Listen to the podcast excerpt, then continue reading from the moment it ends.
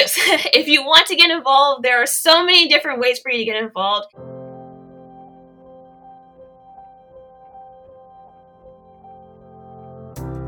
Hi, folks, and welcome to Humans of the Pro Life Movement, an initiative of the Pro Life Guys podcast where we feature the incredible women and men from across Canada and around the world who are making sacrifices of their time and energy and finances to serve preborn children, to support families, and to transform our culture. And for the first time in a while, we are going south of the border. We are going away from the Canadian pro life activists, and we are going all the way down to Florida. Jacinta, welcome to the show. How are you? I'm good. How are you guys? I am doing super well. I'm so glad that you reached out to me and asked about being a guest on this show. We're always looking for more people to be a part of the program because what we're trying to do is showcase who the pro-life movement is truly made up of. The the mainstream media and whomever is putting out their their stereotypical pro-lifer and I'm hoping that we're kicking down some walls by showing who it is that is really involved in the pro-life movement. And to kick us off, let's start off with a little bit about who you are. What makes you tick? Tell us a little bit about yourself, Jacinta. All right. Thank you so much, Cam. I really appreciate it. Um, this is just an honor, honestly. I've been involved with the pro life movement for upwards to 10 to 12 years. So, um, I started when I was around 17. I said to myself, there's an initiative that I want to get involved with, and it's going to just be one thing, and I want to put all of my effort into it.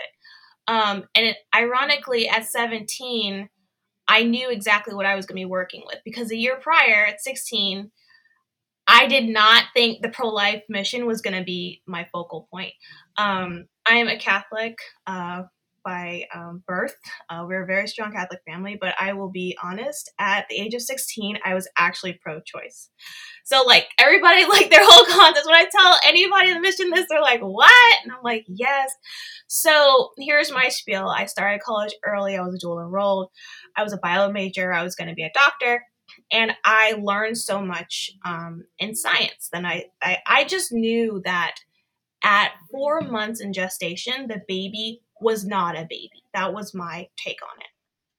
And so I was really like kind of frustrated that the church was all like, you know, you can't do anything in terms of an abortion from this conception, you know, until birth, like from the point of conception until birth, just please don't touch the baby, right? And I was like, it's not a baby, it's a cell. I can tell you this. I have books, right? I have science behind me, right? I know this. So I was really frustrated by all the back and forth debates, and I said, you know what? I'm gonna do my own research. I'm gonna look into this. And I looked up, I actually looked up images of what very early term abortions look like because I wanted to prove my point. I wanted to prove my case that if it's very, very early on, you're not doing anything wrong by having abortion. okay, so then science kind of slapped me back in the face because number one, every human being develops differently, whether we like that or not, right? you have four year olds that are taller than other four year olds, you have five year olds that can speak better than other five year olds babies in gestation actually develop at slightly quicker, slightly slower rates, right? And what I found was what I did not want to find. I found a very early term abortion where the baby looked like a baby. And I'm like, crap.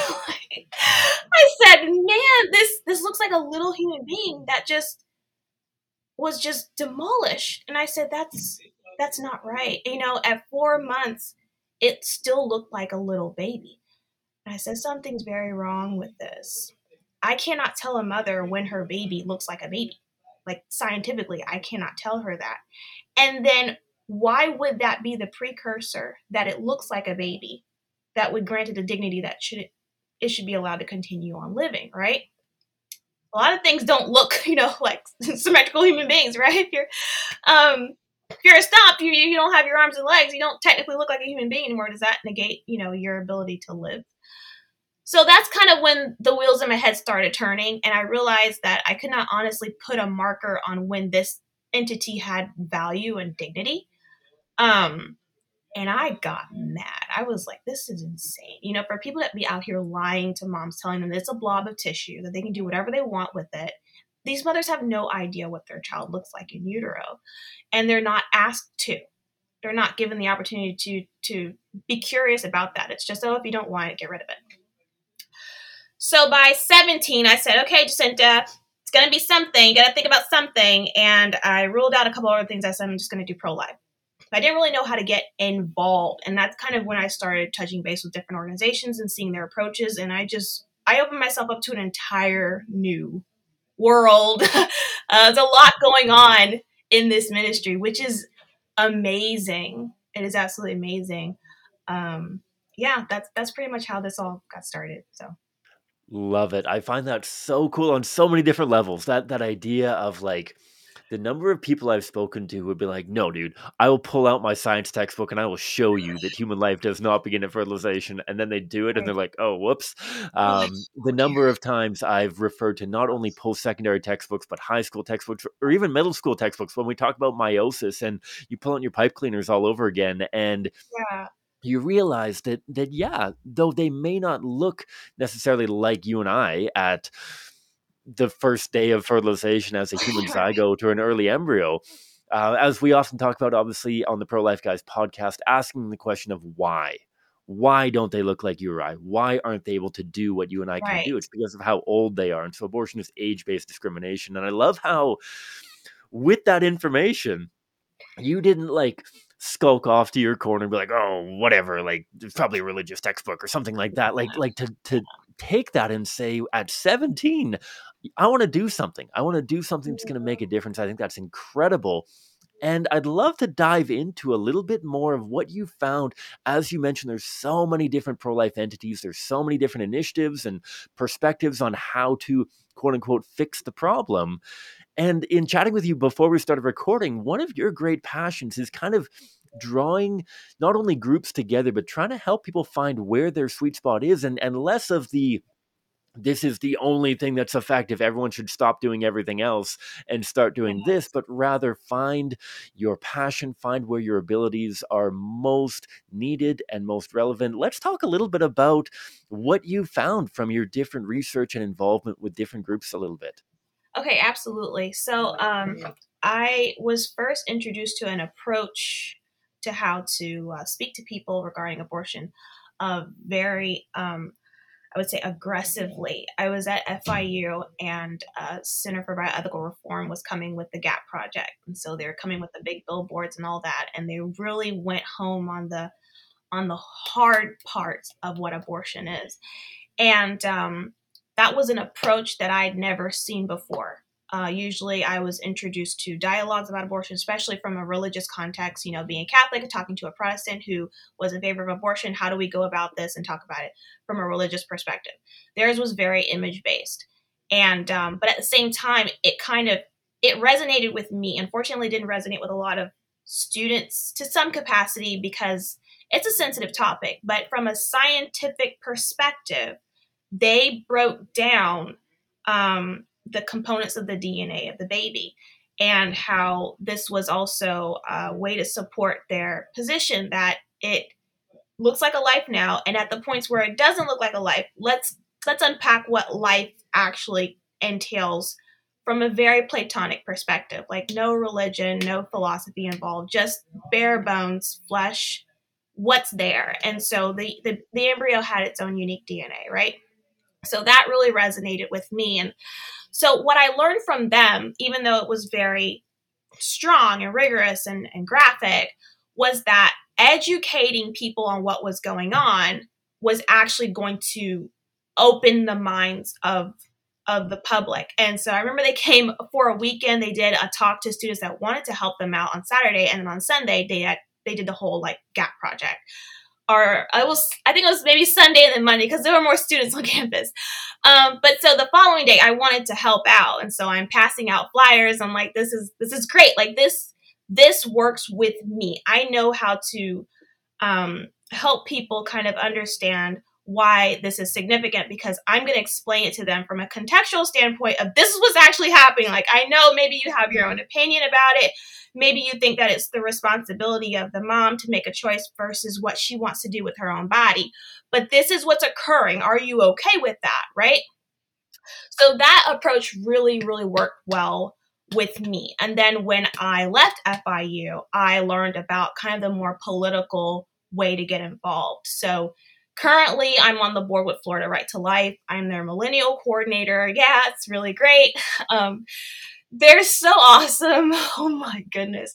They are so cool and they're so embedded um, from the political standpoint. They know the legislators, they know the politicians that are really going to back up the pro life initiative. And they've been holding like the pro life cause in Florida by the reins. Like, oh my goodness. I mean, look, no, perspectively though, I think this is important because what people don't understand about Florida and why we really have had a hard time gaining traction in the pro life movement is because Florida is a tourist state and people from Georgia and Alabama and Louisiana, where things have gotten incredibly pro life, they come down here to get abortions, right? I've met people from Georgia that come to Jacksonville to get abortions. So, Jacksonville, Orlando, and Miami are hot spots for abortions. In Jacksonville alone, we have four abortion clinics, right? Which is insane. Why do you need four clinics, right? Well, it's happening, and a lot of people are in favor of it. And you could cut us in half, you know, with a knife with with the amount of people that are in favor of it versus people that are that are you know opposed to it. So it's not that there's no pro life activity going on legislatively here in the state is that it is a split down the middle as to which way we're going to go and so nothing moves right so but we have had huge like wins um in the state of Florida up until last year January it was okay for a minor to get an abortion if she let her parents know that she was going to get it. She did not have to get the parents' consent to have the abortion. All they had to do was mail out a little postcard to the parents saying, This girl's going to go get an abortion, right? Mind you, that minor cannot get medication at her high school without the approval of the mom. She cannot get her ears pierced without the approval of mom or dad. She can't get a tattoo. She can't get a driver's license but she can stop an entire biological process in her body via the help of a physician that her parents have never once met, okay, legally in the state of, of, of Florida, right, with this law. So I was actually at the hearing in Tallahassee where we discussed why this was ridiculous. And I was so happy that so many parents came out and they, they were like, no, you're not going to let my kid go up there and do XYZ. Because honestly, even for pro choice people, this is not. Th- th- this is not a safe law, you know, where your child can just go around you and do whatever they want to. I mean, what else, what what else can that doctor offer that girl? You know, and all they need is a sticky note. Like that's ridiculous. So we did win that case. So now it is illegal for a minor to get an abortion without the consent of a parent. So that was really great. Um, and Florida Right to Life is just on point with this. Like they are they're just they're beasts. Like they they don't let anything slip underneath them. They are awesome. So that's kind of the political approach, and I I think it's really good. Um, with regards to incorporating students with that, which I have introduced them to Students for Life, and we've we've networked, which is really awesome. Um, students need to understand the matrix of the political uh, process of getting um, good laws for babies put in place, and so uh, I've been learning how to do that with them and it's it's been fun but it's it's a lot of work and trying to help other students understand that. But um it's coming together like even with students for life they have a political chapter now so um that aspect of the pro-life battle amongst our younger people is really is taking win so that's awesome that's fantastic, and I think that that you hit on so many essential points there that that trying to get people connected with what's going to resonate with them and how they can use their skills to resonate with others, right? That obviously, as an organization right I work for, we we use abortion victim photography as well, and like you said, this is a very kind of cut and dry um, exploration of yeah. of what abortion is doing and, and anchoring the conversation around the humanity of the preborn, political ends do I blame politicians for not bringing abortion victim photography up on the stand with them? No, that that's absolutely not an appropriate right setting to develop um, pro-life legislation in a lot of places, right? I mean, maybe that works in some places, but most of the places that I've been, that's probably not going to be a productive end. And so I think you hit the nail on the head that we need to look at what is the need and what are we most capable of doing. I think that's phenomenal. And with that then so you said that you've been involved with the pro-life movement for around i don't know 10 years now since you were a teenager and and that has probably taken you through countless different rallies and meetings like like you've mentioned i'm wondering if there's any a couple of memorable experiences maybe maybe a a meeting or a rally or an event that you were at that really stands out in your mind as one of the most memorable experiences you've been a part of? Sure, absolutely. Um, a few come to mind. Um, and I'm going to go back to Miami. Miami is amazing for pro life activity, uh, contrary to popular belief. Um, and it's it's funny at how that's kind of where all of this got started because the the mindset of Miami is promiscuity, right? It's like do whatever you want with your body, do have have fun, go and live your life, right? But after so much time engaging in that mindset, you kind of are like, this doesn't really work. You know, I kind of don't want, you know, my guy cheating on me. I really don't like my girl leaving the house at midnight, you know. So Miami's a mindset at some capacity. Um, but people are strong and people love and people have desires for families and people care and i i was really impacted by one encounter for a, a couple that came up to me while i was helping cbr i was helping them pass out flyers and it was a young couple they were college students and um, right out the bat the girl was like you know I just feel like this is a bit extra. Like I think this is a bit much. I understand abortion is sad. Um, but does it really need to be positioned this way? You know, I mean, you're calling it like a holocaust and I just don't feel like that's that's proper, appropriate. And I said, well, if you think about it in terms of how many times this happens a day, you're looking at roughly 3,000 babies a day, you know, is that good? And she was like, well, you know, I guess not. And so her boyfriend, her boyfriend comes in and is like, you know, well, what about in cases of rape or incest? Like, what if the woman is raped? Don't you still want the law to be there? Like, yes, we don't want this to happen so many times, but isn't it our responsibility to make sure that the law is there just in case this happened, you know, to this this girl? And I didn't have to say anything. She immediately looked over at him and said, "I'm keeping my baby." And I was like, whoa. and he kind of looks at her like, really? like, if this actually happened, you would keep the baby? And that always stuck with me because I think what happened um, when that argument is presented is that immediately you start thinking that this is the rapist child, right? You forget that it's her kid too. Nobody talks about it from that perspective. And there's a lot of crisscrossing of logic in the in the pro life debate, uh, especially from the pro choice perspective. It's not the father's baby until it's the rapist that's involved. Now it's the father's baby alone, right? So this disingenuine means of communication causes a lot of problems. And I think we actually have to do a lot of listening, right?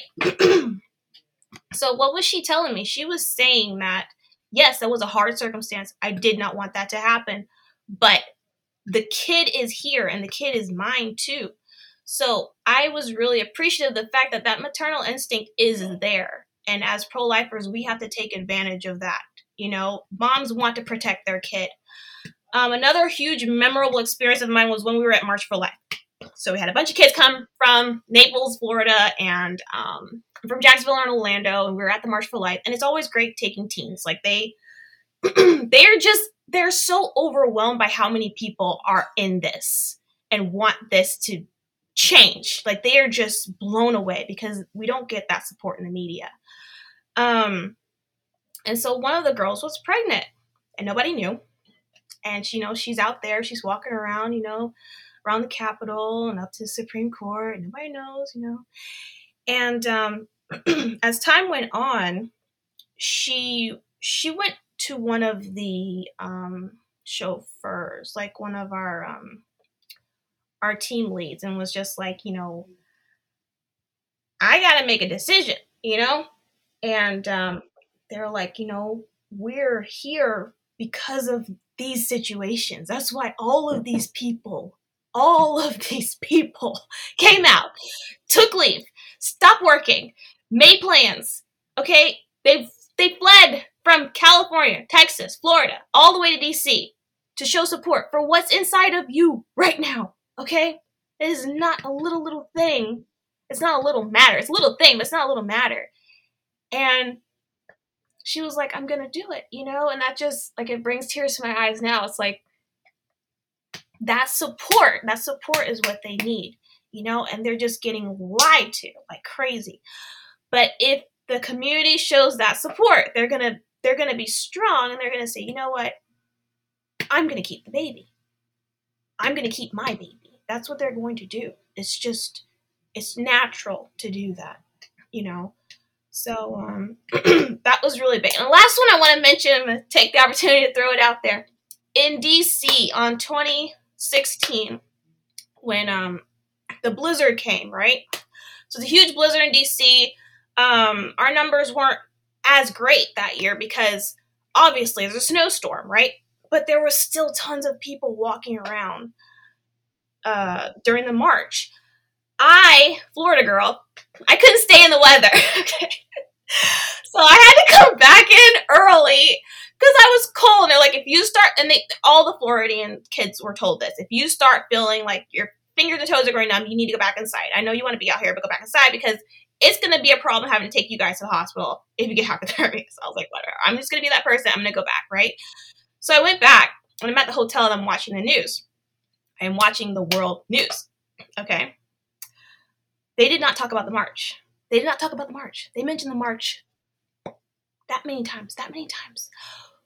What in the world? There are 300,000 people walking around the White House right now, and it got absolutely no coverage.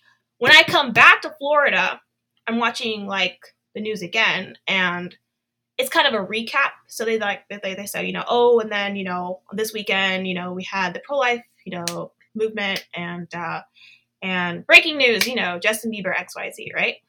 So I'm like, okay. They mentioned the words pro-life movement march, right? So this is this is progress. And I feel like a few days later, I watched a segment on Earth Day, okay, Earth Day, and they said this. They said, "We are so happy that 300 people came out to show their respect for Mother Earth on Earth Day." And they were going on about this for like five minutes, and I said to myself, there's a football stadium full of people walking around the White House, and it gets absolutely no coverage. And then 300 people show up to hug a tree, and they get five minutes of coverage on the world news. I said, wow. I was like, okay, that's the game they want to play? Okay, I get it. We got a problem, guys. If they're if they're literally I mean that to me shows two things. It shows number one that they are afraid you do not talk about Earth Day for a longer period of time than a football stadium of people walking around the White House if there is not something that you're trying to hide. And number two, um, I think they're really taking advantage of their resource that they have the confidence of the American people that what they show is actually what's happening. And a lot of times it is, but a lot of times it's not. And I, I, I had I not seen that, I probably would have been a little bit more skeptical about people saying, oh, you know, the media is against us. No, that was just in my face. I'm there. I'm in DC. I just left the march. This should be on the world news. This is the largest march in the human history of the United States of America. At our capital, absolute zero coverage. It was just, I was embarrassed by our media. I was embarrassed this is ridiculous.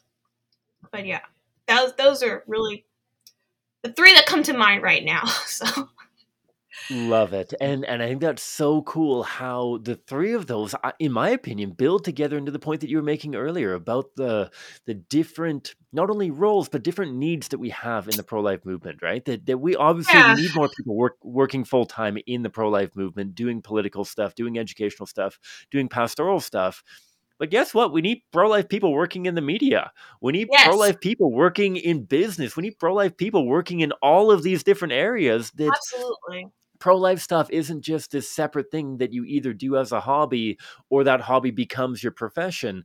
It's something right. that should steep whatever stage of life you're in, whatever season of life you're in. This is something that should impact whatever it is that you're doing. And so I, I think that that's so cool how you mention it that way And I think that that brings us home to this last point of words of encouragement, words of empowerment, or maybe even suggestions for how people can get involved. You mentioned that you're on the board of Florida yes, Right to Life. You mentioned that absolutely. you've done work with CBR and Students for Life. How can people get involved and why should people get involved in your words? Okay, absolutely. So, why should people get involved? Um, it is a personal decision, but at the same time, it takes a community to raise a child. And the community right now is saying that children are not our priority. Any community that says the kid is not our priority is a community that is not standing on solid ground and it will fall. Most civilizations that take a negative approach towards their young, they don't last more than 200 years. So they they have to take uh they need to recognize the importance of the preborn in our community. But it is a personal decision because it involves your willingness to help. Um, this is not an easy fight. And um, making sure that your contribution is something that you're going to be proud of i think is essential and that's why you want to find your niche so if, if you if you enjoy speaking to young mothers please, by all means, volunteer at a local crisis pregnancy center and be there. They want to talk to you, especially a mother with experience or a mother that's been in a similar situation or even a post abort mother. If, if you have an angle that you can bring um, offer to these young mothers in crisis, that that would mean the world to them. Um, and even if you don't, if you're just a friend, if you just want to be there, if you just want to help that girl know that she's not alone, that will be a huge help to them. Um, if you want to take it more from the educational approach, there are a plethora of organizations that do nothing but share information on why it is critical to protect the unborn. If you literally go to Wikipedia and type in pro life organization, you will get a hundred different listings. I know this, I've emailed every single one of them and um, they will be happy to grant you with resources to distribute in your community to talk about this in more detail. If you're looking to get politically involved, there are national uh, chapters that have um, subchapters throughout the states, and Right to Life will be one of them. So there's a Florida Right to Life, there's a Georgia Right to Life, there's a you know Philadelphia Right to Life.